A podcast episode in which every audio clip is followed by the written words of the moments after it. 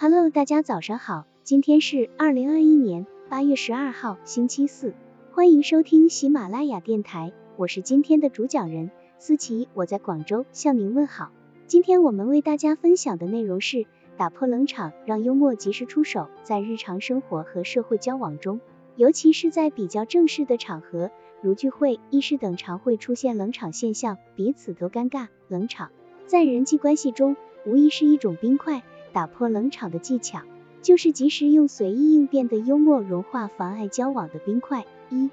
风趣接话转话题，在谈话中善于抓住对方的话题，机智巧接答，可以使我们的谈话变得风趣，从而使谈话气氛活跃起来。有一个典型的例子，当我们夸奖对方取得的成绩时，总能听到这样的回答：一般情况的说法。倘若我们不接着话茬说下去，就有点赞同对方的一般情况说法的意思，达不到接话说的目的。可以这样回答：一般情况尚且如此，那二般情况就可想而知了。言外之意是说，你一般的情况才如此的话，我二般的情况就更不值得一提了。这类回答一般是采用谐音双关的手法，接住对方的话茬。做风趣的转达，巧妙的接答对方的话茬，可以把原来的话题引向另一个话题，使谈话转变一个角度继续进行下去。刘某是公司负责某一地区的销售业务员，公司为了加强和客户之间的联系，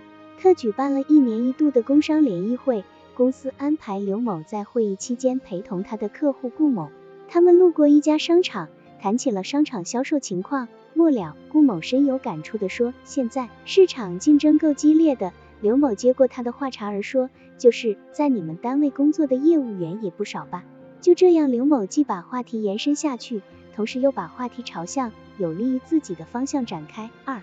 巧妙细性辨明，在气氛不活跃时，可以针对一些人的姓名进行别致的解释，其效果往往会出人意料，从而活跃了气氛。打破冷场，适时幽默的提问。冷场的出现，往往与话题有关，曲高和寡会导致冷场，淡而无味同样会引起冷场。不希望出现冷场的交谈者，应当事先做些准备，使自己有一点库存话题，以备不时之需。好了，以上知识就是我们今天所分享的内容。如果你也觉得文章对你有所帮助，那么请订阅本专辑，让我们偷偷的学习，一起进步吧。